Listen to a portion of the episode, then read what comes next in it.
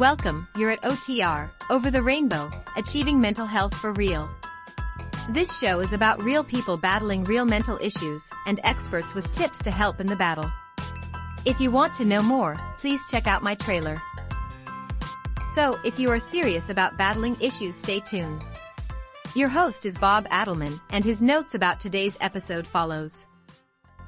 Today's episode is a talk with Wayne Shipman as I speak to him about his journey to homelessness and his recovery and how he finds peace with his new wife and new life. He suffers from bipolar and bipolar anger, which is similar to the anger that I express with my symptoms of anxiety depression and ADHD, which I suffer from. We talked so long that I broke it up into two episodes, which premiere season 7 of OTR, Achieving Mental Health for Real. Part 1 will premiere on Christmas Day, and then again on January 3rd, 2022 along with Part 2. So enjoy the interview. Hello, Wayne. Welcome to the show. Thank you so much, Bob. I'm really looking forward to having this talk with you. Yeah. Could you tell the audience a little bit about yourself? Sure. Um, well, I'm finding out the more I've learned about your story and kind of what you've experienced over the years with ADHD, how much we have in common. So uh, I think a lot of things that I'm talking about with the bipolar issues and borderline disorders and different different things I've experienced and suffered with over the years. There's so much similarity Like I'm pretty excited about this conversation. I've looked forward to it for a while. It does sound uh, like you have quite a few issues going on. Um, currently, your uh, diagnosis is bipolar. Is that correct?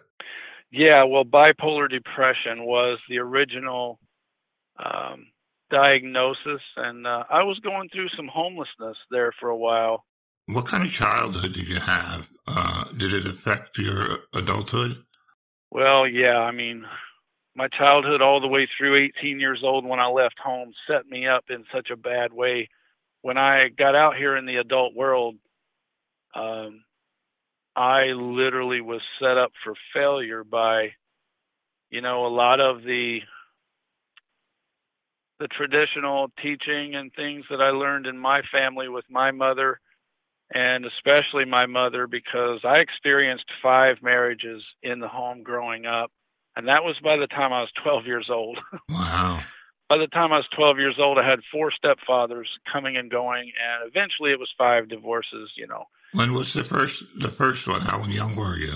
Because they say the younger you are, the more you're affected by it.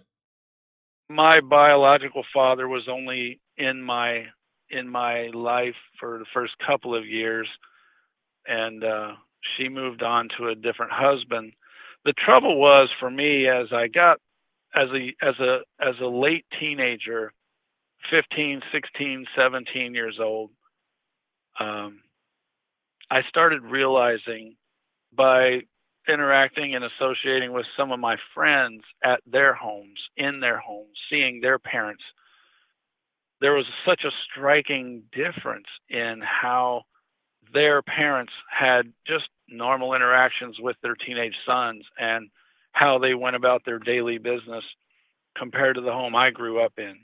Would you say that your parents um, had mental illness that was undiagnosed?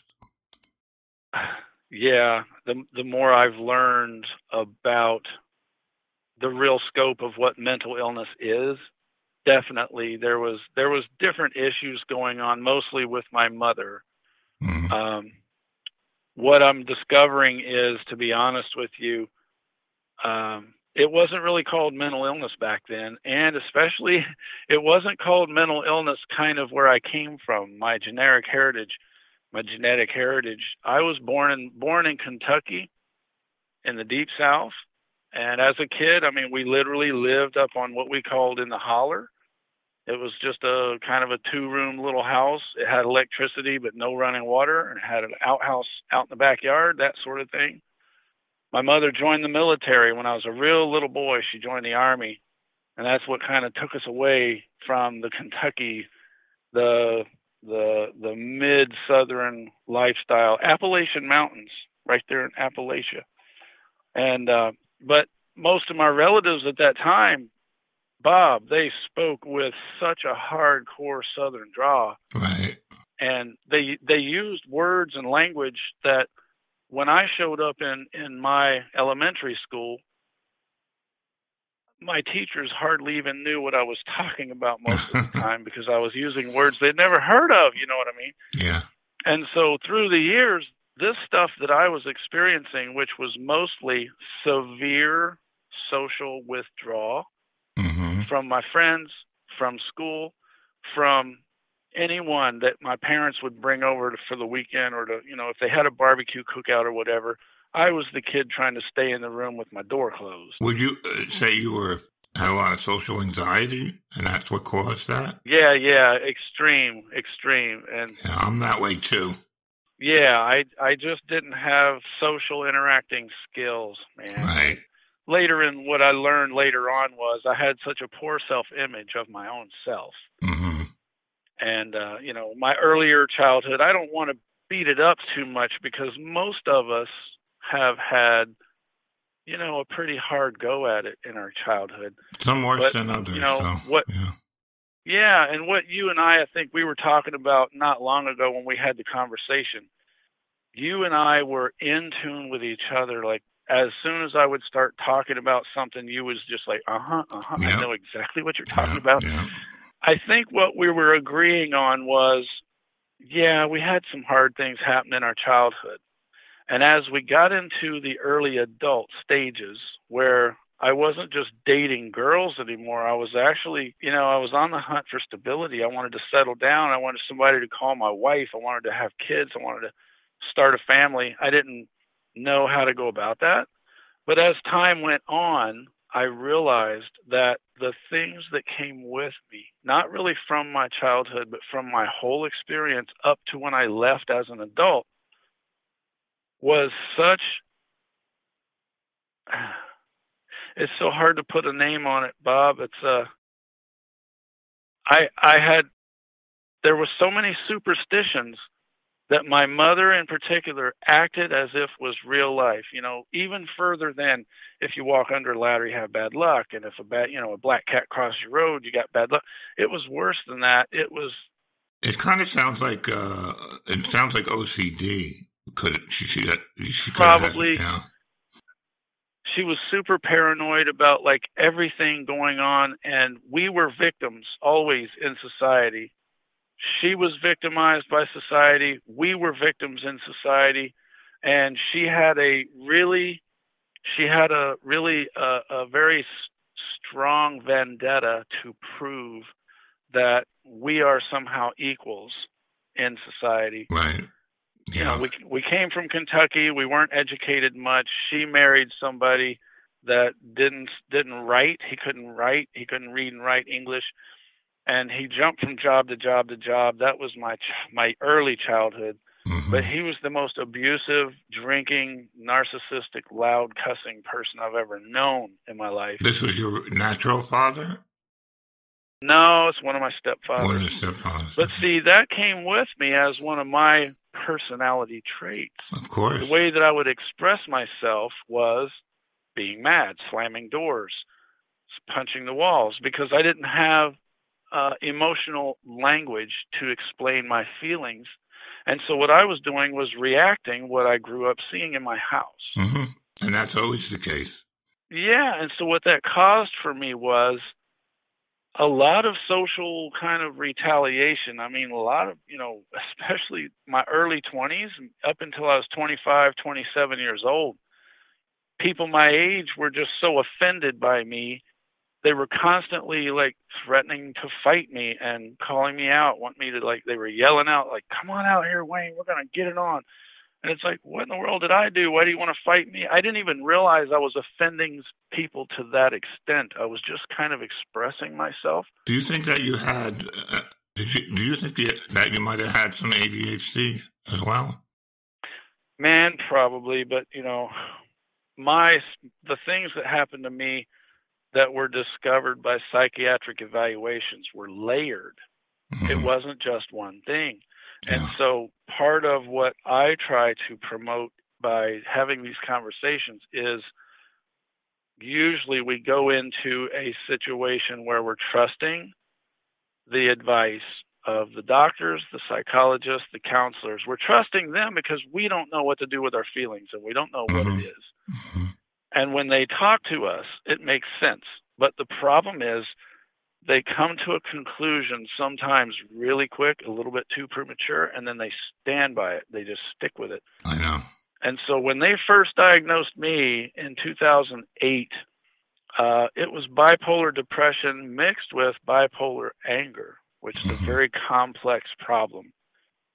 Uh, it's it's it's kind of like it's not just that bipolar depression triggers my bipolar anger; they go together. Right. Um, it's sort of this permanent. It's a permanent kind of mindset that my brain, my my mind first operates from being offended, and I have to like figure out why I'm feeling so offended. You know, like just the impulsive trigger to be angry comes over me, and I start yelling out, punching things, right. slamming doors. Not right. anymore, but then back then I was, and and people were so. Yeah, I mean, I mean, and that's what alienated me from my children this last time. I blew exactly, up because you know why you blow up because your feelings are so hurt. It's like you can't stand it, and you just have to blow up. That's that's what happened to me. Yeah. Uh, my daughter and son did something that wasn't all that uh, nice to me, and I told them, and I yelled at them, and I put it on a text message, which was a big mistake. To anybody out there yeah, yeah. arguing, never put your argument on a text message. And uh, you know, my daughter is practically my daughter has practically disowned me now, similar to your situation that you'll talk about in a minute. Yeah. But yeah. but all of this led to you got you got married. What year was that? And that you got married? Um, 1991. So. I went in the United States Army in 1987, which was almost right out of high school. Went in the Army, and I thought I was just going to be a patriotic soldier. You know, my mother was in the military, but I I almost had no respect. I didn't really have a lot of respect for the the the persona that I always saw my mother representing as a soldier. And I mean, I'm trying to walk on this with eggshells, but the truth is this. My mother joined the military in the mid 70s, early 1970s. I don't know, 74, maybe 72. During that time, there was very few females in the military. And so when she came into the United States Army, she had a chip on her shoulder.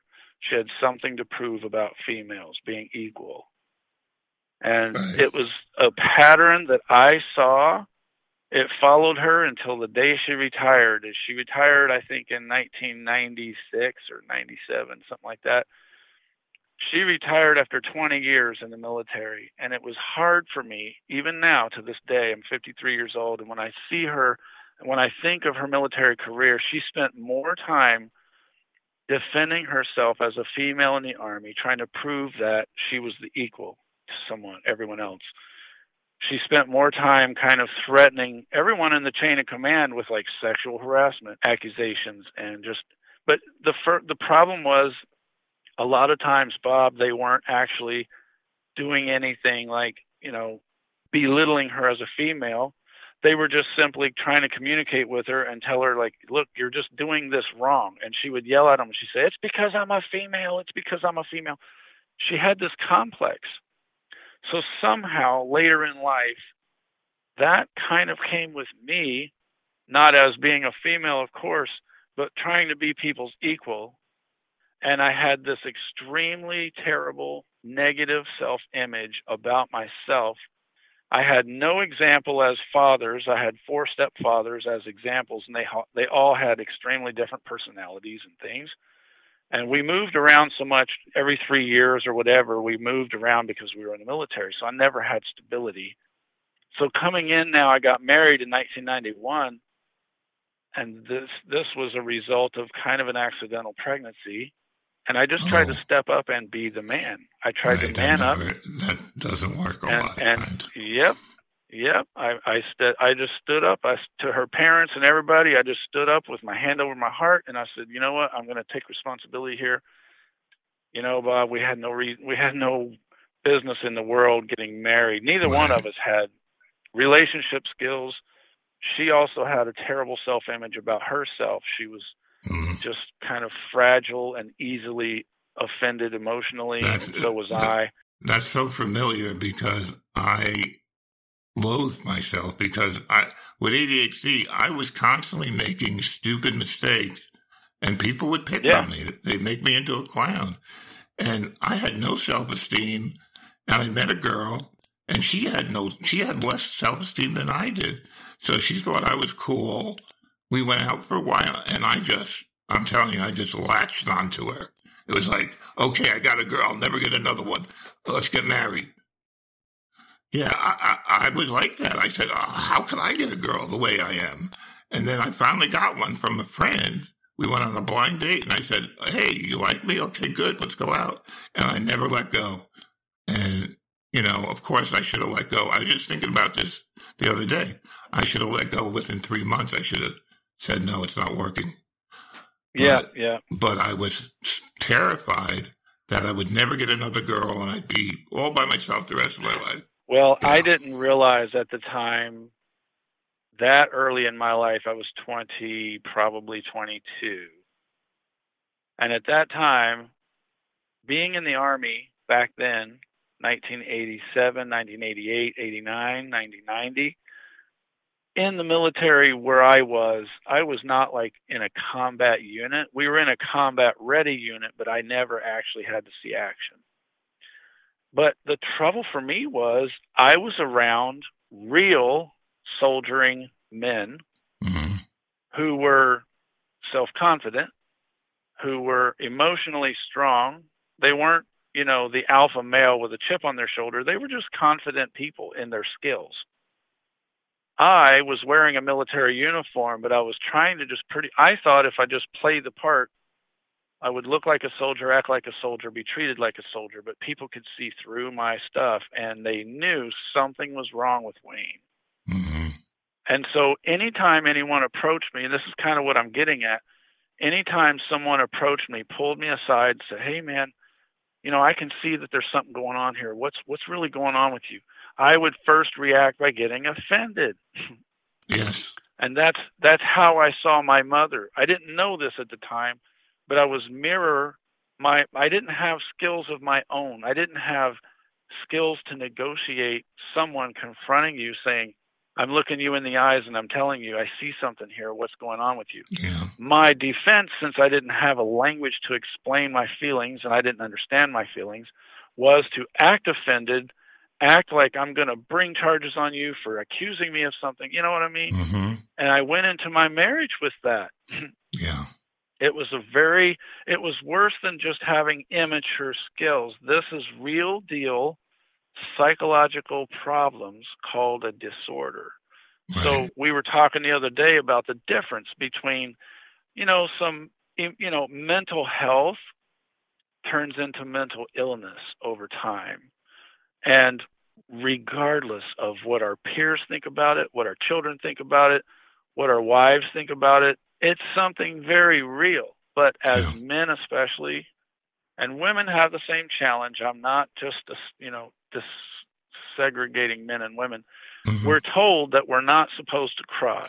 We're not right. supposed to feel like that, quote unquote. Yeah. And I had so many people come to me and say, man, you can't walk around here all tore up about what happened two weeks ago. That, you know, you broke up with your girlfriend, so what? And it's like, you don't understand the story, you know. And they didn't want to hear the story. They just wanted to see me act. They wanted to see me act as the alpha male with a military uniform, you know. I didn't have that ability.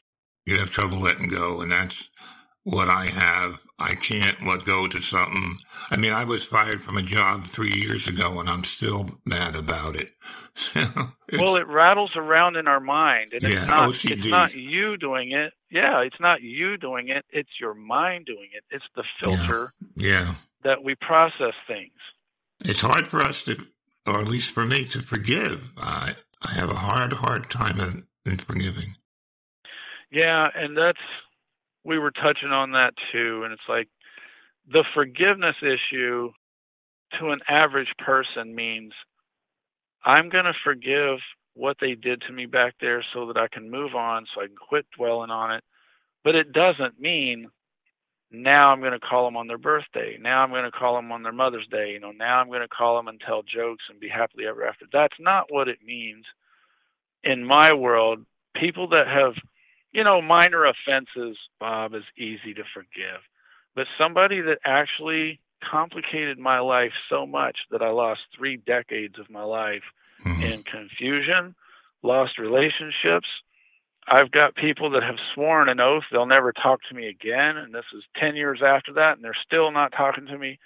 And, right. you know, even no matter how much I change, no matter how much they see on Facebook or they see me in other public areas where, like, I'm definitely grown beyond the man I was 10 years ago, mm-hmm. but to them, the scars are deep. Right. Yeah, and so it seems like it's okay for them to hold an offense, but it's not okay for me. Well, they do it in just the right way. Yeah, they have a way to do it. I'm sorry, but it bothers yeah, I be, me. I believe yeah. you. And so what happened was after your divorce, tell us what happened that led to your eventual homelessness. Well, the marriage lasted like eight years, and it was more like eight years of every six months or every year or so we would try to split up and then we'd get back together trying to do the right thing we had two children together uh, i've got three children now by two different mothers and these children are all like 30 years old ish and each of them have two babies so or two grandchildren you know we got six grandchildren this is my family tree has grown and over the years i just focused entirely on trying to be the husband the man, the provider, the partner that I was expected to be and that society says that we must be. And I just didn't have the skills and I couldn't figure that out. And that was my frustration. So by the time we separated in 1998, mind you, I was like 32 years old, 34. I was 34 years old, I think. And I just went on a freelance kind of getaway from society travel trip across America, honestly, I just like, you know what? I don't have anything holding me down anymore. I'm just going to go visit some lost relatives along the way. I'm going to go to Kentucky. I'm going to go to Indiana. I'm going to go to Portland. So I kind of bounced around with um, Greyhound buses, and you know, the internet was not anything like it is today. But mm-hmm. by the year 2000, I was able to pretty much get on the internet and do some basic searches. If I wanted to go to Indiana, Indianapolis, Indiana, I could get on there and search up and just do, you know, some basic searches and find homeless mission shelters. I could find soup kitchens. I could find labor ready temp gig jobs that I could do. And I would just go there. Honestly, I didn't know that was homeless. I did that for like two years though and people was telling me like man when you going to settle down and be responsible it's like be responsible for what everything i try to do and try to work and you know try to build up the woman either leaves me or you know something happens at work i get mm-hmm. fired and it's just for nothing it i thought society was a kind of a facade like it's kind of a fake reality that we just have to go every day be there at 7:30 leave at 5:30 never talk mm. back, never be in a bad mood, never have a bad day. Mm. Not possible. Politically correct. Not yeah. yes, be politically correct. Well, by the time I learned those skills, I was in my 40s. Mm-hmm. Not when I left home at 18 years old for crying out loud. So the first, you know, like I said, the first 20 years at least of my life was I was a loose cannon. I had no skills, I had no awareness a lot of the superstitions and things that that my family kind of used to joke about kept me so confused about what really is what is reality. They sang happy birthday to Jesus, but they also had Christmas snowman and Santa Claus in the same yard. Yeah. You know, they got a cross, they got a Santa Claus, they got the Easter bunny, they got Jesus on the cross, they got Sabbath, they got, you know, every holiday of the year they were celebrating. So when it came to religion, and spirituality, I had no distinction to no. know not necessarily what's true or not, but how to actually achieve what we call emotional wellness, being centered from your own values, your own core values. None of that was taught to me. I had to learn it along the way. But I ended up homeless in Portland, Oregon, living out in the woods. Now, did you uh, go? Did you go on a, uh, the street as a homeless person, or you were just in the woods? Yeah. Okay. Yeah. Yeah. So I, I got money. I got so fed up. Yeah, I got so fed up with I would get a job, lose a job, get a job, lose a job. I felt so victimized. I couldn't do anything right. Instead of everything I touched turned to gold, everything I touched was broken.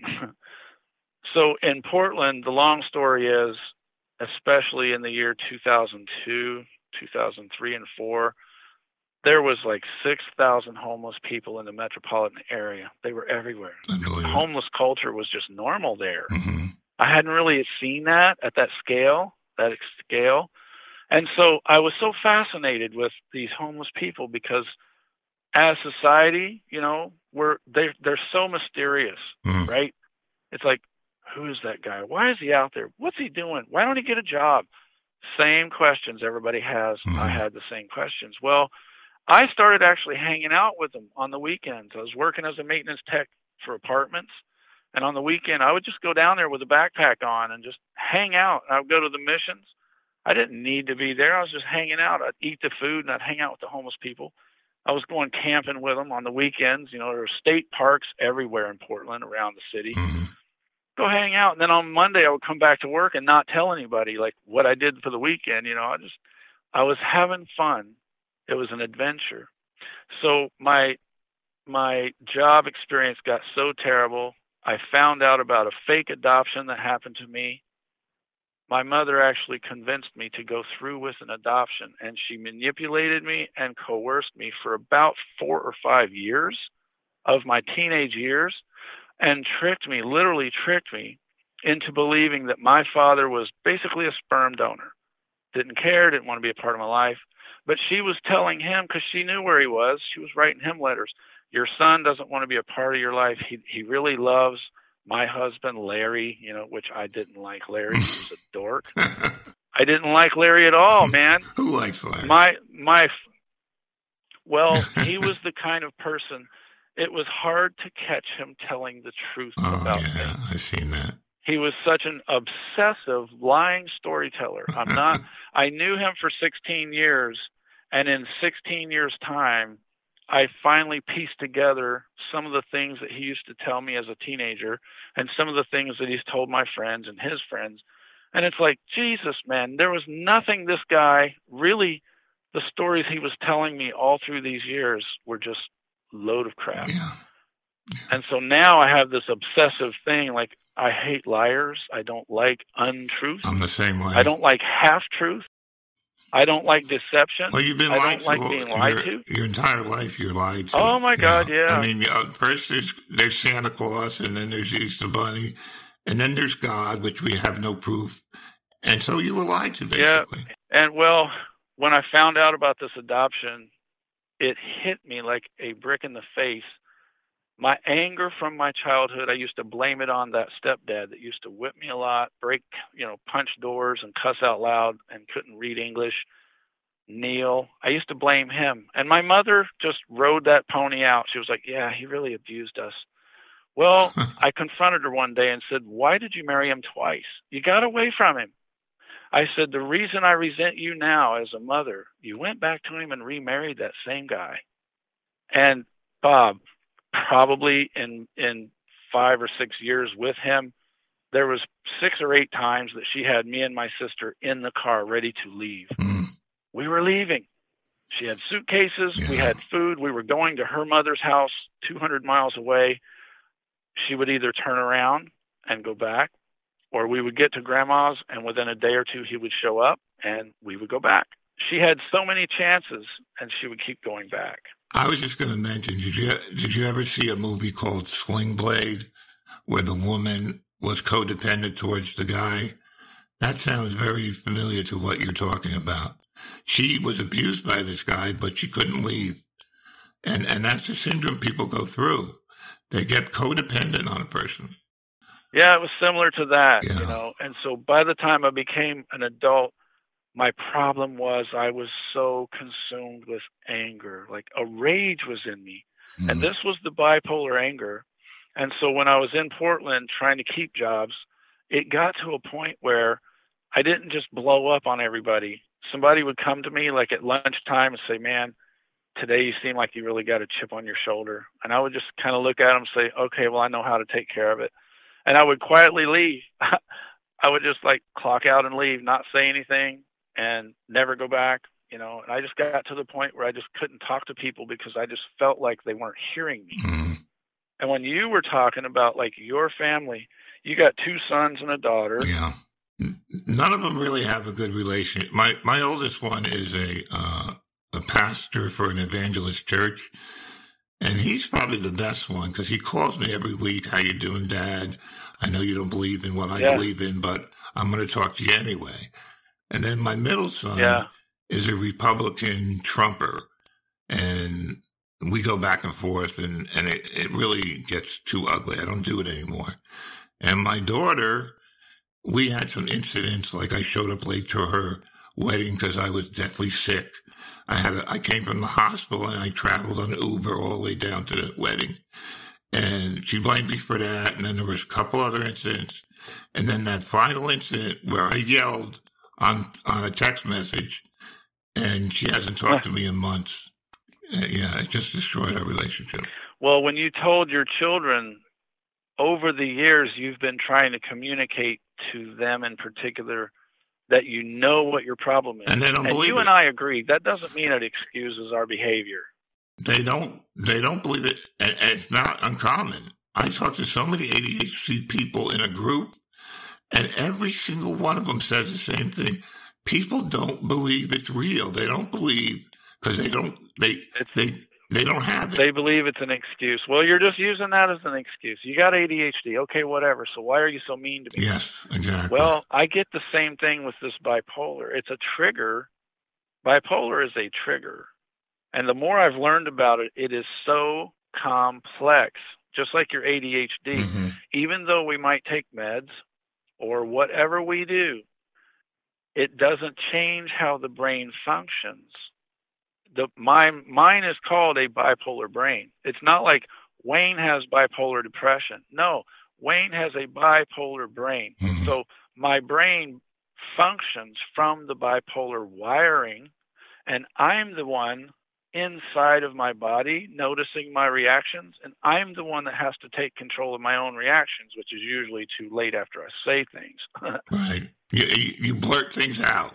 I, I do that all the time. Didn't you say that one of your your son your son told you you said, "You know what? I have really serious ADHD." And he said, "Well, that's a convenient convenient excuse for being such an asshole." Exactly. And he said that I have narcissistic personality disorder. That's what he calls it. Yeah. And they are close, Yeah. but there's a Yeah, they're very difference. very related.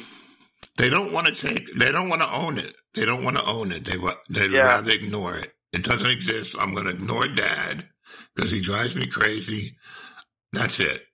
Let me live my little poly world, and that's it. I mean, they don't want me in their lives because I'm negative and I'm this and I blurt things out and I'm rude and I interrupt people. Everything is my fault because I have a different type of brain than they have.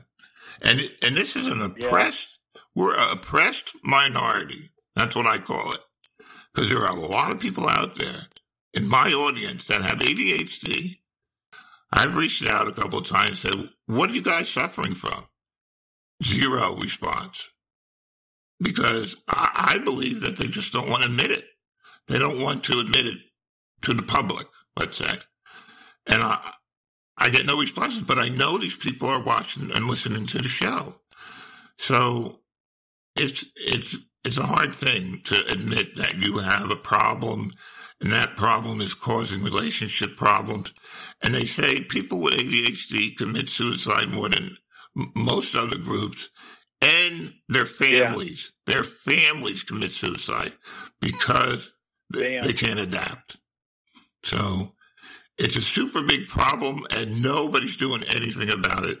I'm trying to, but you know, how much can I do with it with a podcast? Only so much. Right. When I was when I was sorry when, I was when I was just hanging around in Portland, hanging out with the homeless people, I was so attracted to them now, I'm not talking about the guy that's standing on the corner and he's wearing shredded clothes and he looks disgusting. I'm not talking about them guys. I'm talking about ordinary people that are experiencing homelessness. And a lot of times it is not just because they can't find a job, it's because they can't function with everyone else. They can't, I can't, well, I've learned skills now, but back then I couldn't walk into a lunchroom at work with 15 or 20 other people and just sit down and have small talk conversations. Talk about fishing, talk about motorcycles, talk about horses, talk about birds.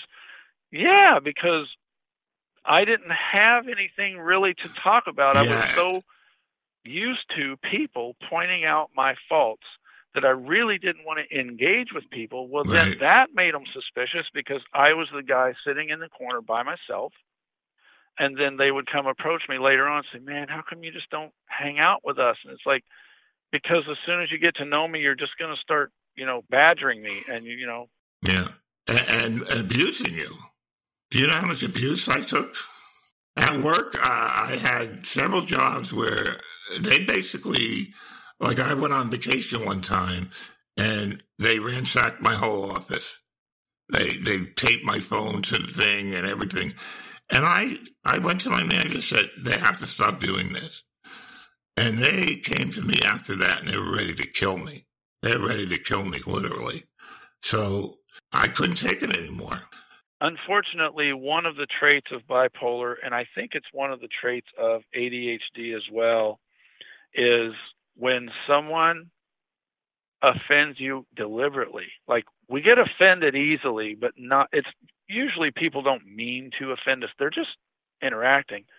We take offense to it, but when someone deliberately offended me back then, I would go home and I would work on it and work on it. I became the really I perfected narcissism as a retaliation because of my emotional wounding. Like if somebody deliberately hurt my feelings and walked away laughing about it, it hurt me so deeply that I would like plan my move. And then the next mm-hmm. time I saw them, I would have something like so profound I would say to them.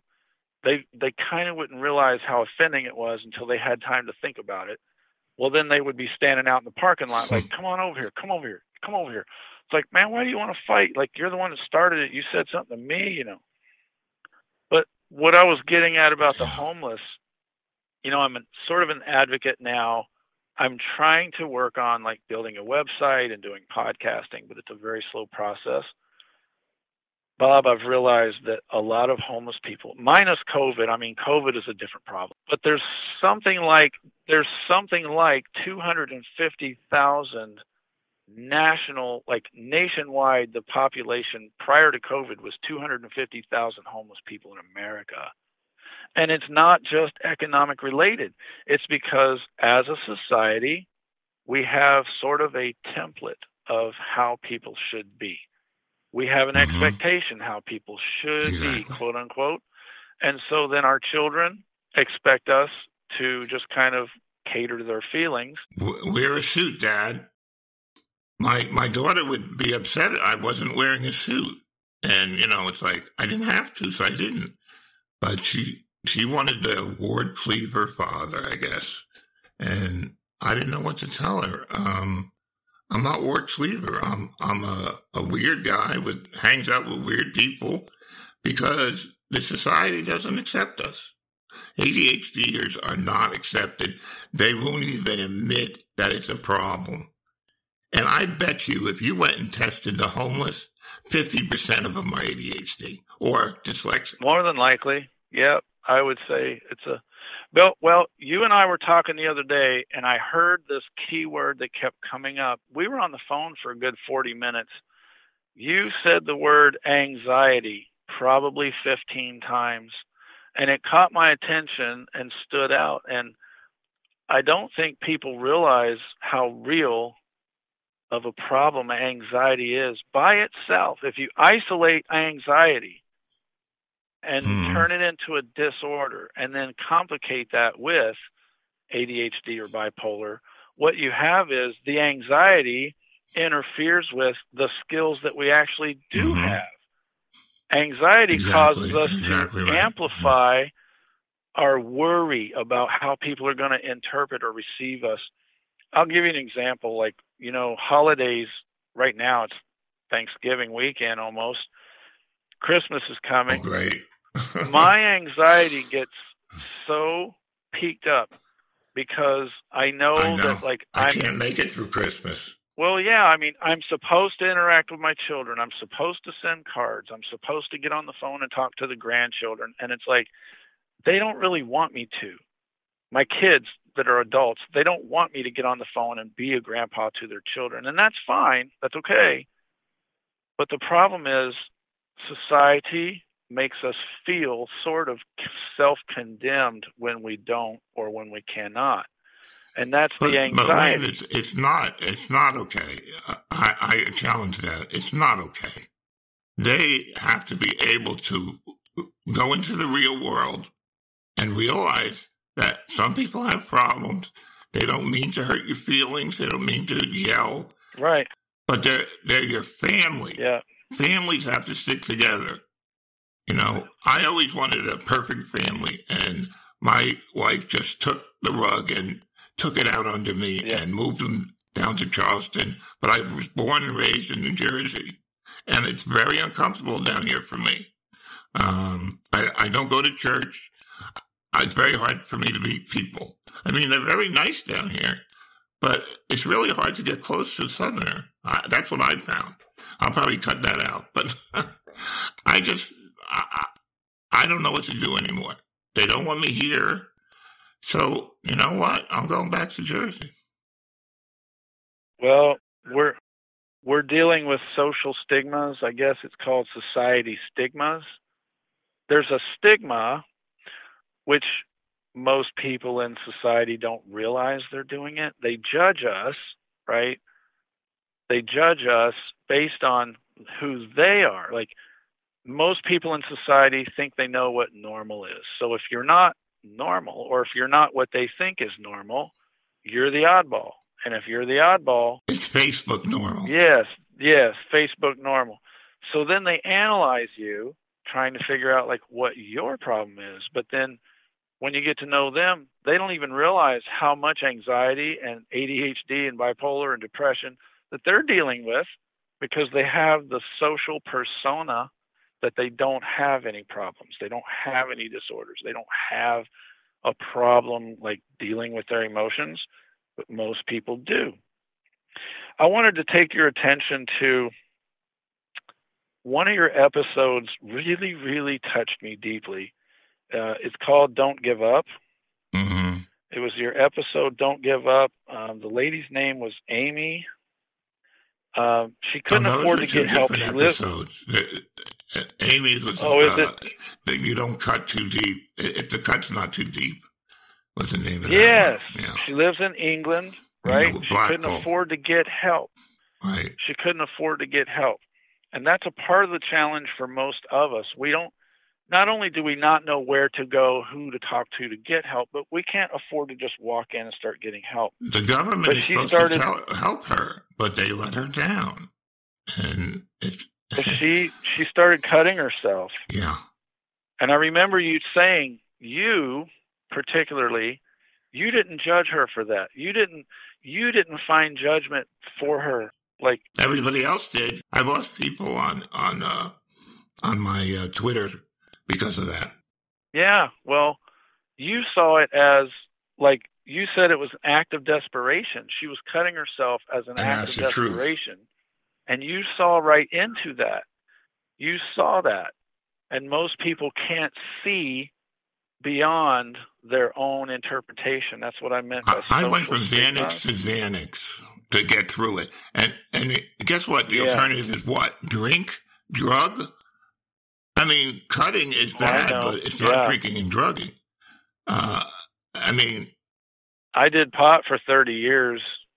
30 years well, of my life, smoked so. pot almost on a daily basis. Yeah. Well, yeah, but I mean, I was smoking pot because I literally could not cope or function. I'll just put it like this. I, I think you said when what Xanax helps you to keep from from killing myself. From ki- to, uh, when I had the attack, I, I I took a Xanax every time I got a chance because I couldn't live. I couldn't breathe. I couldn't move. And my wife was sitting there going, Come on, snap out of it. You're okay. What's wrong with you? What's the matter? Yeah, yeah. snap out of it. Man up. Well, that's kind of what pot did for me. Pot kept me from really exploring my feelings. And it had me, it, it to be honest with you, it helped me have an attitude that I just don't care what people That's think. good. Lucky me because I internalized things back then. I internalized things so deeply that a minor offense or even a minor joking, you know how some yeah, people yeah. joking, like, man, you look like you got two left feet. I would dwell on that for three or four days and be like, why in the world did he say that? And pot helped me to just not care and it helped me just block out things. But what I've realized later on was I actually wanted to get, I, I'll shift gears here. I got to a point when I was homeless in Portland, living in a tent out in the woods, I realized, okay, I've gone too far. I've gone too far with letting society have this effect on me. I've gone too far with letting society convince me how broken I am, how useless I am, I've gone too far with how my children have convinced me I'll never be their dad. I'll never be their their children's grandpa. How awful and is it's that? fine to a How certain level, but? I mean, it's awful. personally, it still it hurts. Would you know? hurt anyone. Personally, it still hurts. I mean, it's not fair. And so I got to the point where I literally had a rope. I had a rope up in a Mm. tree, and I was going to do it. And I finally realized this is what I realized. Society drove me to that Mhm. edge because I couldn't cope with what society thought of me as a person. or what they wanted you to do. I had to find self worth for myself that had nothing to do with anyone accepting me. Exactly. And that was my turnaround. Now that's that we say that all the time. There's 10,000 YouTube videos. How to be happy today. Six steps to emotional well-being. You know what I Mhm. mean? There isn't six steps to. It's It's, one kind of like do these six things and you will be a Yeah. millionaire. You know, not everyone can do that. Not everyone can be a millionaire. Well, not everyone can achieve mental wellness and emotional wellness just by following someone's program Right. that's what stranded me so bad. Everything I tried, Bob, didn't work because I was trying something that worked for mm. them or something they thought should work for me. And since it didn't, I was Mhm. broken, see? And so I got to the point where, regardless of my mental status, my emotional status, I realized I had to be able to accept what was happening to me as if it was real. Even though my children didn't want to hear it, Nobody wanted to hear it. So I turned it around. I made up my mind. What I'm going to do is stop all contact with my children, with my mother. Because here's the thing you probably would agree with this. I haven't heard you say it. The more that you try and get a response from them and they reject, the more you wound yourself. Well, not only that, the, the more that they will reject you because you're hanging on to them. They don't want to be hung on to. Yeah, you're so Yes. clingy. You're Yeah, so clingy. And, and And then the ghosting, like, man, the ghosting I is got worse blocked. than anything. my kids one day just blocked me completely. And they said, we're Yeah. not going to unblock you. And, and I was like, so taken back by that. Even today, I'm taken back by it. And that's when I changed. I said, oh shit, you know, I'm going to lose my kids Yeah. and that's the Yeah. way it is. Maybe they'll come back to me one day. Yeah, But it changed. that's me. what I had to do because my I realized that the the the core the core I'm trying to figure out how to say this because we're running out of Yeah, time. the core amount of it's people. called the world- codependent. Yeah. Well, it's called codependent, but for me being bipolar and having like 9 out of 10 in the in the diagnostic and statistical manual the DSM-5, if you read about borderline personality disorder, it's a disorder. The core problem with someone that has these emotional problems is being codependent, Yes. but in an extreme way. Yes. It's not like I I want them to respond to me. You know, Christmas is coming. I want a Christmas card. No, it's kind of like you're suffocating me if I don't get one. Exactly. If I send a text message and a few hours go by, I would start obsessing about Yeah. it. Like, Yeah. oh my god, oh my god, why aren't they calling me back? Well, maybe their phone is dead. I'll try Facebook.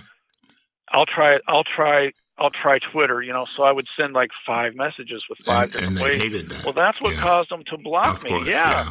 they were like, "You are so obsessive," and it's like, "No, I'm just so determined to get a response from you." And it's The- But the more you did that, the further you're driving them away. That- I I stopped contact with them, and I'm going to let them come back to me now. And I, I kind of made up with my son, but my daughter is out. She's a mile away, but a hundred thousand miles away. That's the way I look yeah, at yeah. it. She we could be in the same room, and there's like no body temperature between us. It's just cold. Yeah, it, it's Yeah. just terrible, and it shouldn't happen, but it does. And I think um, there's nothing you can do but go, hang out with the people that accept you. Yes, hang out with the people that accept you. I think that's an important thing. You don't want to stay friends with people that make fun of you and are always putting you down, because uh, that's no help. You try to find people that won't do that and it would help you a lot, I think. Okay, that's the end of part one. Uh, we have a part two. Uh, we didn't mean to go over so long, but we did. And I think part two is, will be just as entertaining as part one was. Alright, so I'll give you all my, um, links in the description so I don't bore you with them. And so have a great holiday, and I'll see you next year.